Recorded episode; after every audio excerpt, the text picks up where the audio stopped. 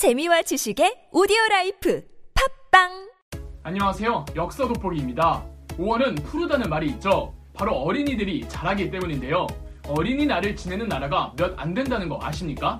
아, 물론 세계 어린이날이라고 있긴 하지만 대한민국은 세계의 룰을 따르지 않고 한국만의 날짜로 어린이날을 지냅니다. 왜 그럴까요? 그리고 대체 어린이날은 원래 뭐 하는 공휴일이었을까요? 어릴 적 1년 중 생일 다음으로 가장 설렜던 날 어린이날에 담긴 이야기와 어린이들의 진정한 초통령 소파 방정환 선생에 대해 알려드리겠습니다. 어린이날에 담긴 진짜 깊은 뜻은 아동 인권에 대해 되짚어보고 반성하고 각성하자입니다. 아동의 인권에 대한 인식이 태동한 시점은 일제강점기, 구체적으로 3.1운동 이후부터였습니다. 한국의 아동 인권 역사를 이야기할 때 늘 중심에 있는 사람이 바로 소파 방정환이죠. 아동 인권 운동의 시작은 방정환과 함께 시작되었다고 할 수 있는데요. 방정환은 종로에서 어물전을 운영하던 한 상인의 아들로 태어났습니다. 아버지는 독실한 천도교 신자였던지라 방정환도 어려서부터 천도교의 동학 사상을 흡수하며 자랐죠. 방정환은 아버지의 의형제였던 권병덕의 중계로 천도교의 3대 교주 손병희의 셋째 딸과 혼인합니다. 천도교에서 제일 높은 사람의 사위가 된 거예요. 손병희는 참고로 동학의 2대 교주인 최시영의 직계 제자입니다. 방정환은 천도교의 동학 교리는 물론이고 만해 한용운과 자주 왕래하며 지낼 정도로 불교 철학에도 큰 관심을 보였던 듯합니다. 방정환은 10대 후반 시절부터 이미 여러 기관지의 글을 기고하면서 문인으로서의 집필 활동을 시작했는데 처음부터 아동에 대한 관심을 보이진 않고 종교적인 수양 철학에 몰두해 있었다고 합니다. 1920년 방정환이 소속되어 있던 천도교 교리 강연부에서 천도교 청년회가 조직되어 교리에 밝은 방정환이 청년 교육을 담당하던 중 천도교 청년회에서 소년부가 따로 독립하게 되거든요. 어, 방정환은 소년부로 옮겨서 아이들을 교육하면서부터 본격적으로 어린이, 즉 아동에 대한 개념이 싹트기 시작했죠. 1920년 6월부터 천도교는 개벽이라는 기관지를 발행하는데 이 방정환이 개벽 3호지에 영국 번역 시 어린이 노래 불 켜는 이 일을 발표하면서 본격적인 아동 인권의 첫 걸음을 뗍니다. 기나긴 낮 동안에 사물을 보던 사람들이 밴도 끼고 집에 돌아와 저녁 먹고 대문 닫힐 때가 되면은 사다리 짐을 지고 성냥을 들고 집집에 장명 등에 불을 켜놓고 다름질해 가는 사람이 있죠. 은행가로 이름난 우리 아버지는 제주각 마음대로 돈을 모으겠지. 언니는 바라는 대신이 되고 누나는 문학가로 성공하겠지. 이 나는 이 다음에 크게 자라서 이 몸이 무엇을 해야 좋을지 나 홀로 선택할 수 있게 되거든. 그렇다면 이 몸은 저희와 같이 거리에서 거리로 돌아다니며 집집에 장명 등에 불을 켜리라. 그리고 아무리 구차한 집도 밝도록 환하게 불 켜주리라. 그리하면 거리가 더 밝아져서 모두가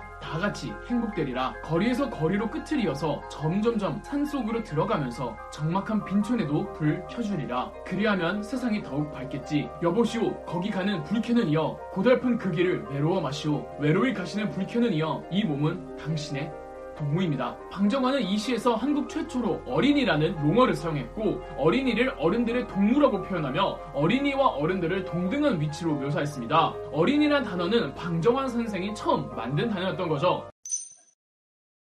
그렇다면 당시 아동에 대한 인권은 어느 수준이었을까요? 이전까지 애당초 아동의 인권이란 인식 자체가 존재하지를 않았습니다. 방정환은 외국의 동화들을 번역해서 엮은 사랑의 섬을 서문에서 당시 아동들이 처한 상황에 대해 다음과 같이 묘사하는데요. 학대받고 짓밟히고 차고 어두운 속에서 우리처럼 자라는 불쌍한 어린이들을 위하여 이 방정환의 글들을 비롯해 구황말 개화기를 배경으로 창작된 소설에서는 아이들이 어른들에게 학대받는 장면이 당연하다시피 묘사됩니다. 아동에 대한 인권 개념이 전무하던 당시에는 아이들이 부모들에게 구타당하는 현상은 보편적이었고 이것이 학대라는 생각조차 없었죠. 아이들은 어른들의 업무를 보조할 수 있는 부품처럼 다뤄졌고 교육이라는 명분하에 폭행당하기 일쑤였습니다. 아이들을 때리는 행위에 대해 처음으로 문제 삼은 선각자가 방정환이었고요. 방정환 선생의 글 일부를 잠깐 읽어드리도록 하겠습니다. 나는 나의 가장 사랑하고 귀해하는 어린 동무, 어린 시인에게 무엇이든지 나의 사랑하는 마음을 표하며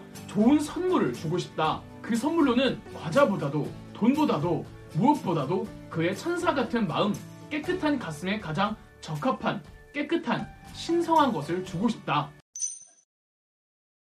1921년부터 방정환은 자신의 문필적 재능을 아이들을 위해 사용하기로 합니다. 해외의 여러 동화 명작들을 번역하고 아동에 대한 인격을 설파하는 수필을 수차례 발표했죠. 방정환의 글들은 아직까지도 발굴 중이고 여러 필명을 사용했던 터라 그의 글들을 전부 정리하는 것 자체가 힘든 작업이라고 합니다. 방정환의 노력에 각 지방의 천도 교회에서 아동 인권에 동참하는 사람들이 늘어났고 방정환은 1922년 전국의 소년운동 단체들과 협의해 생명력이 태동하는 5월 첫날을 어린이날로 제정합니다.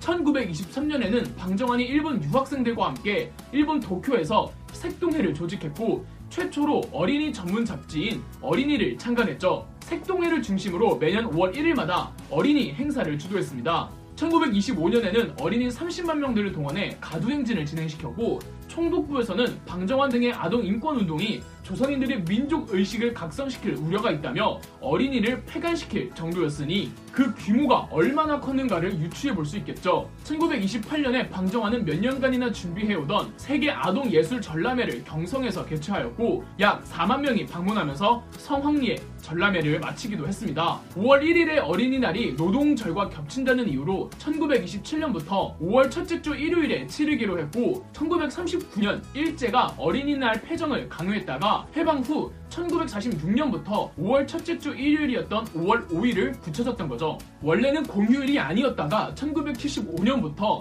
공휴일로 지정되었고 2018년부터 어린이날이 주말과 겹쳐질 경우 그 다음 날을 대체 휴일로 지정하고 있죠. 그리고 아무도 모르시겠지만 아동복지법에 따르면 5월 1일부터 7일까지 일주일이 어린이 주간이라고 합니다. 참고로 서울에 있는 어린이 대공원이 1973년 어린이날에 맞춰 첫 개장을 했다고 하죠. 방정환의 어린이 운동은 아동의 인권을 보장하자는 차원 그 너머에 있습니다. 어, 방정환이 그토록 어린이의 활동에 열을 올리며 동심을 강조했던 건 어른들의 동심을 일깨우기 위함이기도 했죠. 동심은 인간의 마음에 내재해 있는 욕망의 일종이라고 합니다. 아마 방정환은 젊은 시절 종교적 심철학을 탐구하며 동심에 눈을 뜬 것이 아닐까 한데 이 글을 한번 보겠습니다. 어린이들은 아무리 엄격한 현실이라도 그것을 이야기로 본다. 그래서 평범한 일도 어린이의 세상에서는 그것이 예술화하여 찬란한 미와 흥미를 더하여 가지고 어린이 머릿속에 다시 전개된다. 그래, 항상 이 세상 모든 것을 아름답게 본다. 조선시대 때 아이들이 8세 때 공부하는 유교경전, 소학에 있는 내용을 어른들과 정치인들이 익히고 실제 그것을 실천한다면 나라에 걱정거리가 없을 거라며 소학의 중요성을 설파했던 조광조의 생각도 같은 맥락이 아닐까 합니다. 맞는 말이죠. 초등학교 1학년 때 배우는 바른생활 교과서에 나와 있는 내용대로 사람들이 정말 그렇게 살면 걱정거리가 없지 않을까요? 이 방정환은 글도 그리지만 전국을 순회하면서 동화를 구전해주기도 했습니다. 어린이들은 물론 성인들까지 방정환의 이야기 솜씨에 감탄했다고 하네요. 1931년 방정환은 성인병이 도져 32살의 나이로 사망했습니다. 지금은 서울시 중랑구 망우동의 어, 망우리 공원에 있는 방정환의 묘비에는 사망 당시 신여성지의 편집인이 방정환을 추모하는 단어로 쓴 동심여선이라는 문구가 적혀 있습니다. 아이의 마음은 신선처럼 맑고 깨끗하다는 뜻이죠.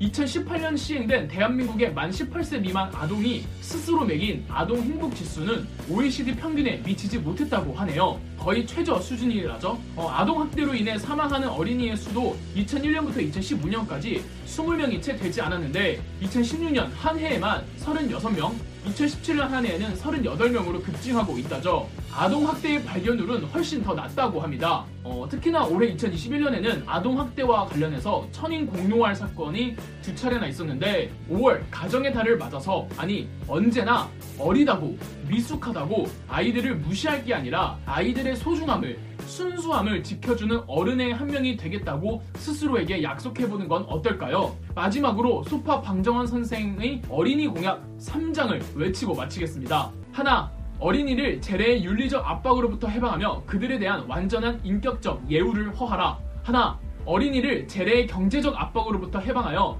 만 14세 이하에게 무상 또는 유상의 노동을 폐하라. 하나, 어린이 그들이 고요히 배우고 즐겁게 노래에 적합한 각양의 가정 또는 사회적 시설을 행하게 하라. 그럼 역사 돋보기였습니다. 영상 재미있으셨다면 구독과 좋아요, 알림 설정까지 해주시면 감사드리겠습니다.